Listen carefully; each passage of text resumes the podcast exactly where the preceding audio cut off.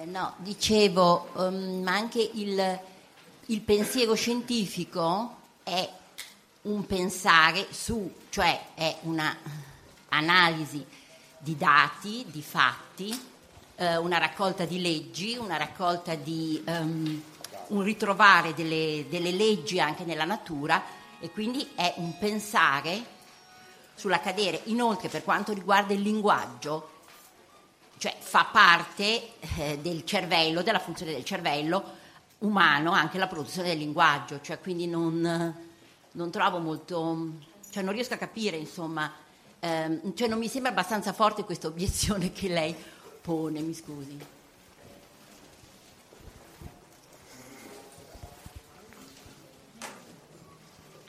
Puoi ripetere la domanda?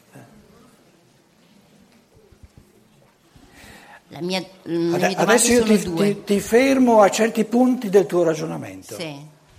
Capito? Prima l'hai fatta, adesso ti fermo sì. con delle domande. Allora, la mia domanda è, il pensiero sul pensiero è qualcosa che il pensiero scientifico stesso, per definizione, fa, perché analizza dei dati e dai dati trae delle leggi. Quindi questo è un modo è un qualcosa che è pensare a tutti gli effetti. No, no. Ciò che non fa è di analizzare l'analizzare. Cioè la sua attività propria? Esatto. Perché nel momento in cui analizzasse il suo analizzare, che noi chiamiamo pensare sul pensare, avrebbe subito due istanze diverse. Una che analizza e l'altra che riflette su questo analizzare, che è la coscienza. Cioè che vede se stessa, questo vuol dire. Sì, e, e, e non soltanto vede, ma giudica.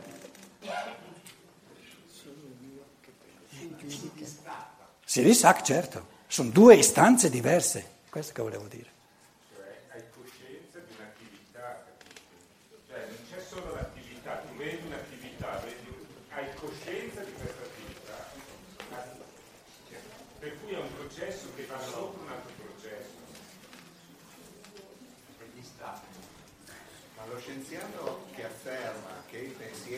Prendi il microfono, prendi il microfono. Non è che vogliamo risolvere tutti i problemi prima, al primo seminario, eh? sono inizi di... Lo scienziato che afferma che il pensiero è un essudato della mente, eh, oggi afferma anche... Cos'è la mente? Il cervello. Il cervello, sì. Il, cer- il cervello in movimento. Eh, afferma anche che la capacità di pensare i propri pensieri è tipica dell'uomo in quanto dotato della neocorteccia, che negli altri animali manca. No, ma guarda che l'uomo non c'è. L'uomo non c'è, tu hai parlato soltanto di cervello. Come ti permetti di parlare di uomo? Che categoria è? Di che, di, cosa intendi dire quando dici l'uomo? L'essere umano. No, non, non ah, ne parlavi per lo, per lo scienziato? No, non c'è proprio. Parla del cervello.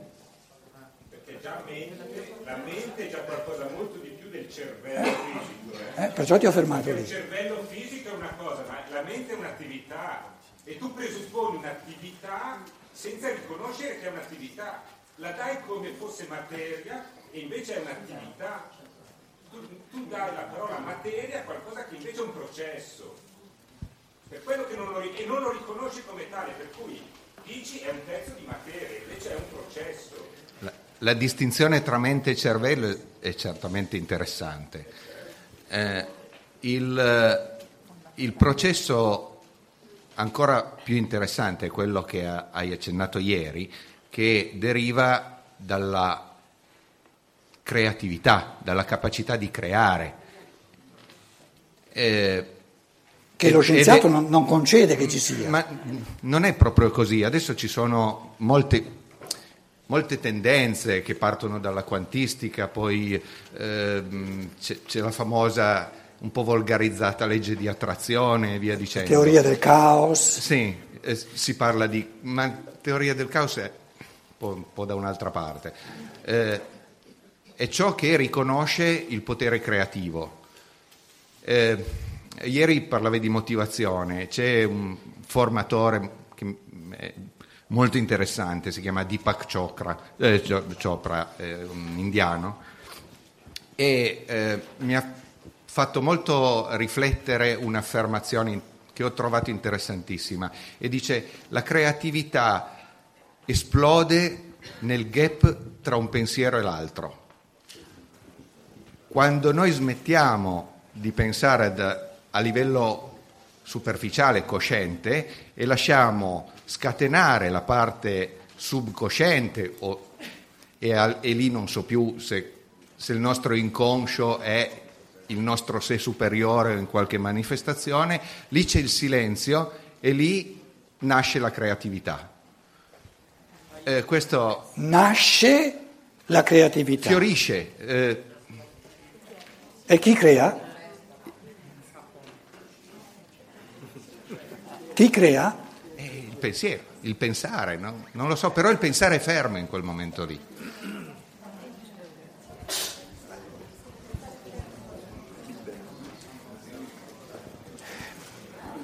Quindi noi, ehm, adesso lui, eh, Fitriop Chopra, no? questo fisico era all'inizio, un fisico, no? eh, qualsiasi cosa venga riferita di autori eccetera, no?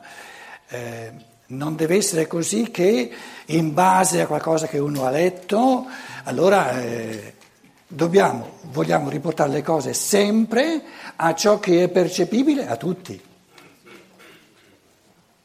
Capito? Quindi l'origine può essere ciò che tu hai letto da qualche parte, ma ciò di cui stai parlando deve essere qualcosa che c'è in ognuno di noi. Ma è così. Allora, se io ho capito bene, tu dici questo. Qui ci sono due fiammelle, uso immagini, eh? due fiammelle che ci sono consce. E co- così come c'è la pausa nella musica, tra una nota e l'altra, qui in mezzo, dove, dove non siamo più noi, c'è, mettiamo un altro con rosso, la creatività. Stai parlando di qualcosa che posso appurare, che posso percepire in me o di qualcosa che devo credere? Di qualcosa di cui tutti noi abbiamo fatto esperienza, perché... Ah, guarda che esperienza deve essere qualcosa di percepibile. Allora dimmi che esperienza è questa. È qualcosa che ha a che fare con la concentrazione dell'attenzione e dell'intenzione rispetto al quale troviamo manifestati nella realtà i nostri desideri, che fossero cose che noi abbiamo effettivamente desiderato che non, des- o che non volevamo. È ciò a cui noi pensavamo costantemente e che è diventato la nostra realtà.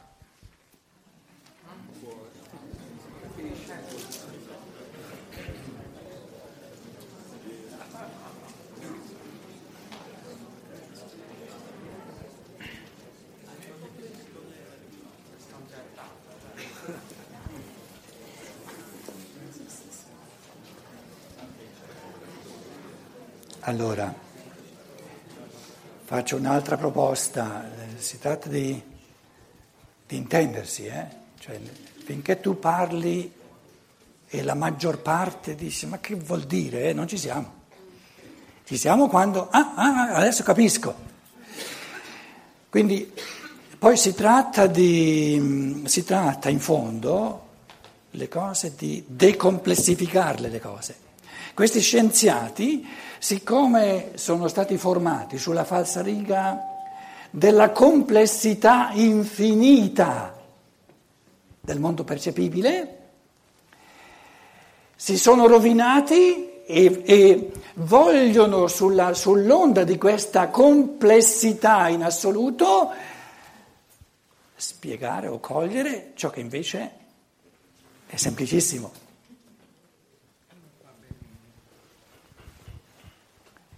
Chiedo scusa, forse cerco di essere più semplice. No, no, aspetta, aspetta adesso ah. un attimo, sennò mi, mi, mi porti via il... La percezione della rosa è una cosa semplice? No, è passibile di una complessità all'infinito. Perché gli aspetti che, possono, che posso percepire sono infiniti in fondo. L'intuito del concetto è un lampo. O c'è o non, o non c'è, non è complessificabile. Non è complessificabile. Ora, la scienza conosce soltanto la complessità e manca l'intuito. Non è competente, non è... Non, non, non. Il fenomeno intuito, cioè in, in fondo tu cercavi di spiegare questo fenomeno che è, che, diciamo, che è opposto, che è una specie di, di come si dice, di, di, eh, di in antagonismo a questi due a destra e a sinistra con le stesse categorie, cioè la scienza, la scienza non ha registri, un registro polare a tutta la registratura della scienza.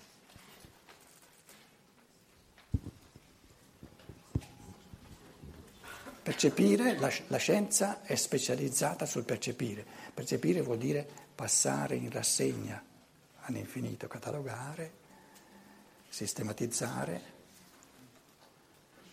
Pensare è un colpo di lampo.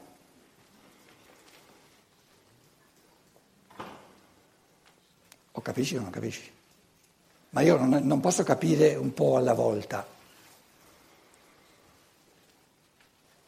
Prima dell'intuito non c'è nulla dell'intuito. Nel momento in cui l'intuito c'è, c'è di tutto.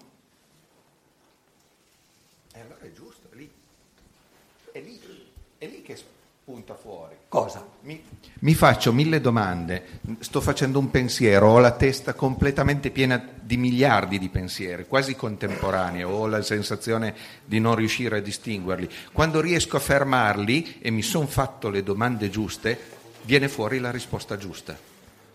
Ma questo mm, mm, mm, è l'assurdo. Io non voglio dire che la scienza che mi dice che la consapevolezza sia un essudato della neocorteccia eh, la, veda, la, veda, giusta, non, cerca di spiegarla, eh, anche volendola mettere dal punto di vista onesto.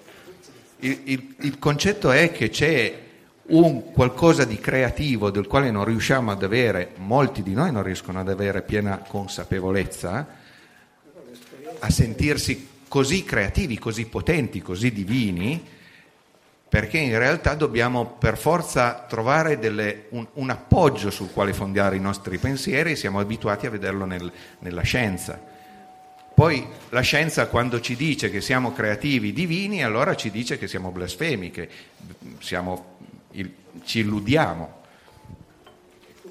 Ma c'è del, c'è del vero, c'è, c'è qualcosa che ci aiuta, cioè quell'intuito di cui tu hai parlato è comunque una fiammella che si accende quando mi sono fatto le domande giuste e arriva la risposta giusta, che arriva. E...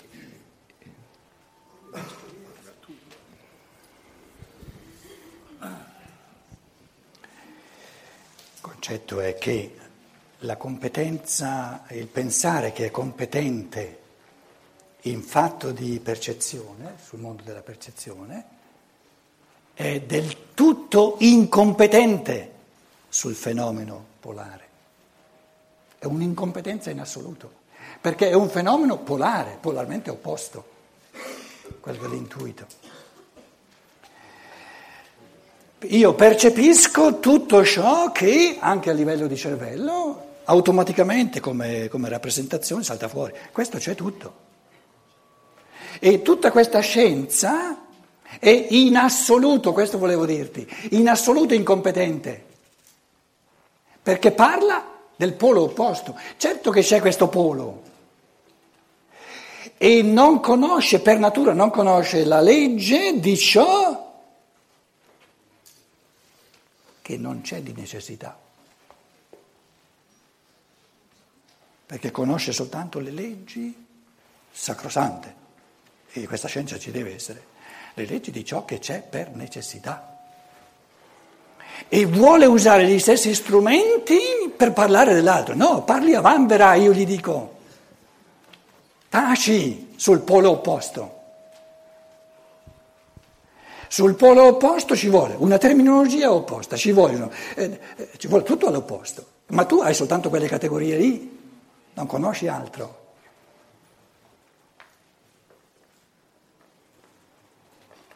E allora lo scienziato dice, ma che stai, di cosa stai parlando?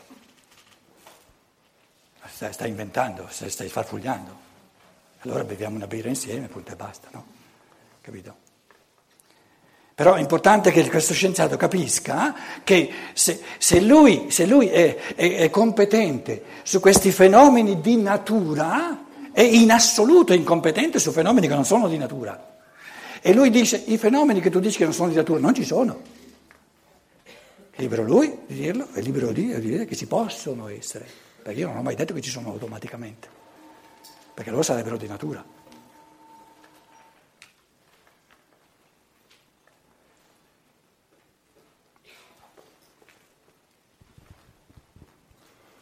Una volta, dieci anni fa circa, anche in pubblico, conferenze in pubblico, c'erano scienziati, addirittura professori di università.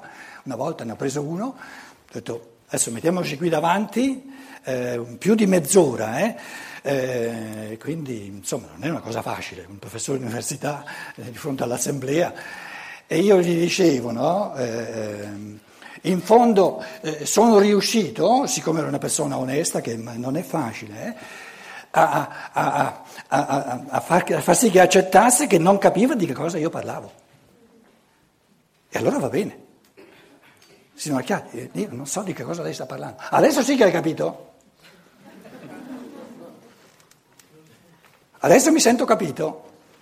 Perché finché tu cercavi di ridire a modo tuo, con le tue categorie, quello che io dicevo, mi parli di fenomeni di natura, di determinismi di natura. E io parlo del polo opposto che per te non esiste. E quindi non capisci quello che sto dicendo. Ma se tu capisci che non capisci, allora sì che facciamo un passo in avanti.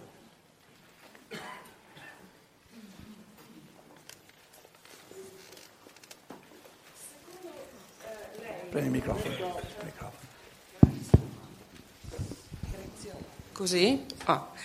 Non pensa che sarebbe chiarificatore rispolverare la parola intelletto, visto che continuiamo a parlare di scienza, di cervello, che è l'organo, Steiner lo dice tante volte, sul quale si basa l'intelletto da una parte e che mi sembra abbia assai poco a che vedere con il pensare, il pensare creativo, vivente, di cui... Eh, di cui boh, adesso non so come terminare. Ma è proprio il problema, il, lo scienziato ti dice, finché la scienza non era a livelli di... e poi tu adesso hai, hai evidenziato giustamente eh, questa scienza che è abbastanza onesta da portarsi sempre di più al confine.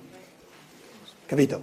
E dove si porta al confine diventa interessante il discorso perché, perché comincia a, a, voler continuare a parlare di cose che però sono oltre il confine. Un esempio, un esempio interessantissimo è il fisico che dice c'è la materia, dentro adesso l'intelletto, eh? e tutto ciò che non spiego in base alla materia, finché materia, finché percepisco,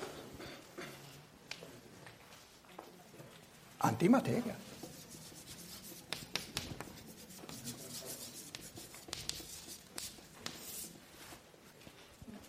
Cos'è l'antimateria? Se io nego tutte le qualità, tutte gli, diciamo, le, le, della materia, porto via, porto via, porto via, porto via, non mi resta più nulla. Quindi l'antimateria, se sei onesto, è il concetto del nulla. Però sul nulla sta zitto, perché sul nulla c'è nulla da dire. Il che vuol dire che lo scienziato qui è competente, giustamente, e qui non è competente. Lo dimostra proprio tirando fuori un concetto che è un non concetto. Però si avvicina anche a, a qualcosa di, interessante quando parla, approfondisce le frequenze, i discorsi sulla luce. Si dice che la scienza, la scienza del domani è una scienza di luce, eh, dove eh, viene, viene, viene improntato ogni movimento della materia, o molti dei movimenti della materia, a delle istanze di frequenze, di energetiche. E allora quando si parla di energia, eh, la confusione con, con, lo spirito oppure con eh, quello che qualcuno cam- chiama il campo unificato, eh, dà adito a, ancora più a altre domande, a milioni di domande. Che cos'è l'energia? Certo, certo, quindi materia e energia. Mi pare più convincente che non antimateria. Che... Cos'è, cos'è l'energia? Ah, non so. Non lo so. E allora non sai di cosa stai parlando? Beh, come, fa, sappiamo, come non, fa, a essere più convincente sa... se non sai cos'è? Non, non, non, esiste, sappiamo tutti che c'è, che ha mille facce, che ha mille volti, ma nessuno sa dare una definizione vera di che cosa sia. Nessuno, va, parla per te. No, no, no d'accordo. Beh, cioè, cioè. Fare una domanda. Microfono, microfono. Eh, eh, però volevo chiedere volevo riprendere il concetto di mente, riallacciandomi a quello che diceva prima il signore che ha parlato adesso, e cioè... Ma scusa, scusa un attimo, sì. chi aveva parlato di intelletto? Eri te? No. No, lei di intelletto, e però mi ha... Chi era? Ti abbiamo saltato un pochino. Lo scienziato ti dice, l'intelletto è un'invenzione. Un'invenzione, non c'è l'intelletto, c'è il cervello che produce. E tu che gli dici? Capito? La mente è la stessa cosa, ti dice la mente è un fantoma inventato, ma il reale è il cervello. No, Cosa io, si dice sulla mente? Eh, sulla mente mi veniva da dire questo, che è un qualcosa che si può usare a diverse frequenze vibratorie. Cioè eh, la mente è un concetto che può essere molto ampio se la esprimiamo da un punto di vista creativo, per esempio nel divino che esprime se stesso e che si manifesta attraverso la creazione. Però la mente, la stessa mente così elevata, a livelli molto più bassi, può essere espressa attraverso la mente istintuale, per esempio, la mente biologica, poi man mano una mente razionale, per poi arrivare invece al concetto che prima diceva appunto del momento, diciamo, della pausa, dell'intervallo fra un pensiero e l'altro, nel momento in cui si esprime il pensiero eh, intuitivo, no? Ti fermi? Lo scienziato, eh, lo vedo, dice ma di che sta parlando? Quante cose sta inventando? Sta inventando un sacco di cose. Parli addirittura del divino. Me lo spieghi cos'è il divino? Così come se ci fosse il divino. Faccio bene lo scienziato?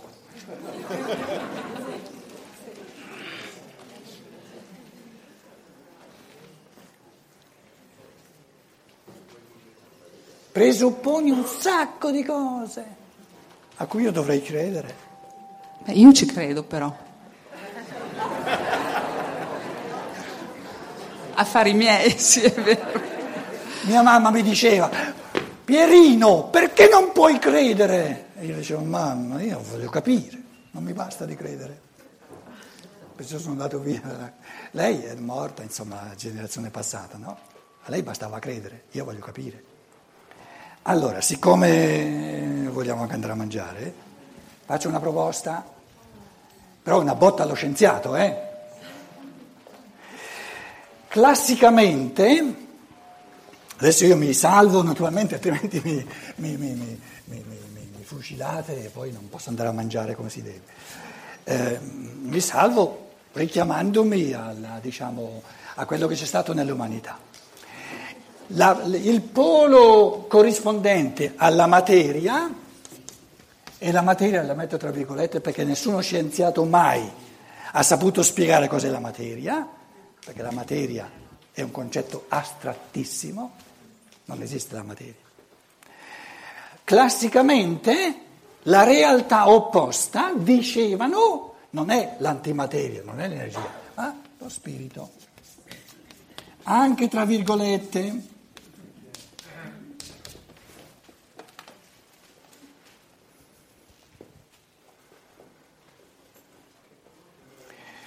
Qual è il concetto di materia? Qual è il concetto di spirito? La materia non è una realtà, è un concetto. Le cose diventano reali nel concetto. La realtà della rosa è ciò che vedo o è il concetto? Ciò che vedo oggi c'è, domani è sparito. Che realtà è? Il concetto è reale. Il concetto di materia è materia è il pensato.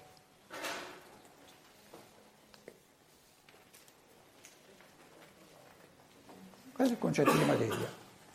E l'opposto al concetto del pensato qual è? Pensare. Spirito è il pensare. Tutto ciò che lo spirito ha già pensato lo chiamiamo materia, ma il pensare stesso lo chiamiamo spirito, creare puro. Lo scienziato dice, ma non c'è quello che... Facci piano, facci piano. Di solo che non sei competente, che non lo conosci.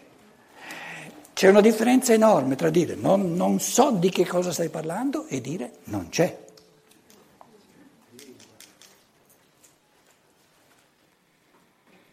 Ha il diritto di dire che non c'è?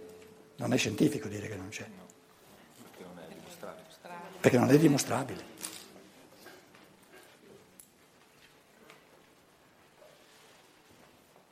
Quindi la possibile, passibile creatività dello spirito si può solo mostrare, non si può dimostrare. Cosa vuoi dimostrare la creatività dello spirito in uno che non ce l'ha?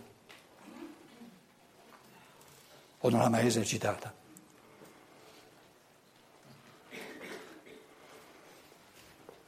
Lo spirito è il creante, la materia è il creato.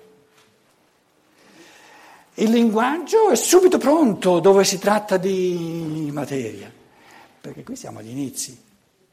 Se dico il creato, voi direte sì, però è un termine un pochino, un pochino religioso. No, il creato è creato. Il mondo deve essere creato, sennò come farebbe a esserci? Invece il creante c'è di meno in italiano. Così come ieri vi dicevo il pensiero c'è in italiano. Il pensare di che cosa stai parlando quando parli del pensare? Quindi si tratta di rendere sempre più forte la parola il pensare come processo di creazione. Io ho avuto la fortuna di fare il liceo classico, subito dopo che Croce e Gentile avevano fatto la riforma scolastica e avevano messo al liceo la storia della filosofia come una delle, delle, diciamo, delle discipline fondamentali. Era la, la, diciamo, la, come, si chiama, le discipline? La materia, quella che mi appassionava più di tutte. Ho studiato la storia della filosofia almeno 30 volte in vita mia. E quindi Croce e Gentile erano eh, stati fondati, eh, formati all'idealismo tedesco. E perciò hanno messo la storia della filosofia, messa adesso come siano, come siano le cose oggi non lo so più. Ai tempi miei la storia della filosofia era una materia molto importante. Io andavo in brodo di giuggiole. Se uno legge Hegel, Fichte o anche Schelling, das Denken, das Denken, das Denken, ma non intendono il pensiero, pensare.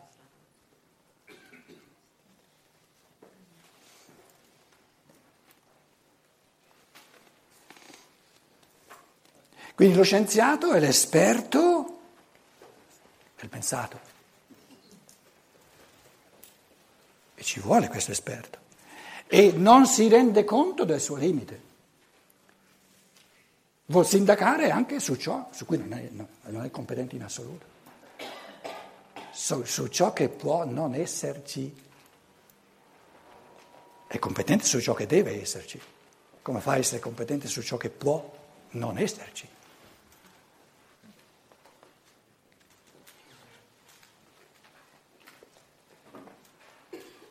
Buon appetito e ci rivediamo alle 4.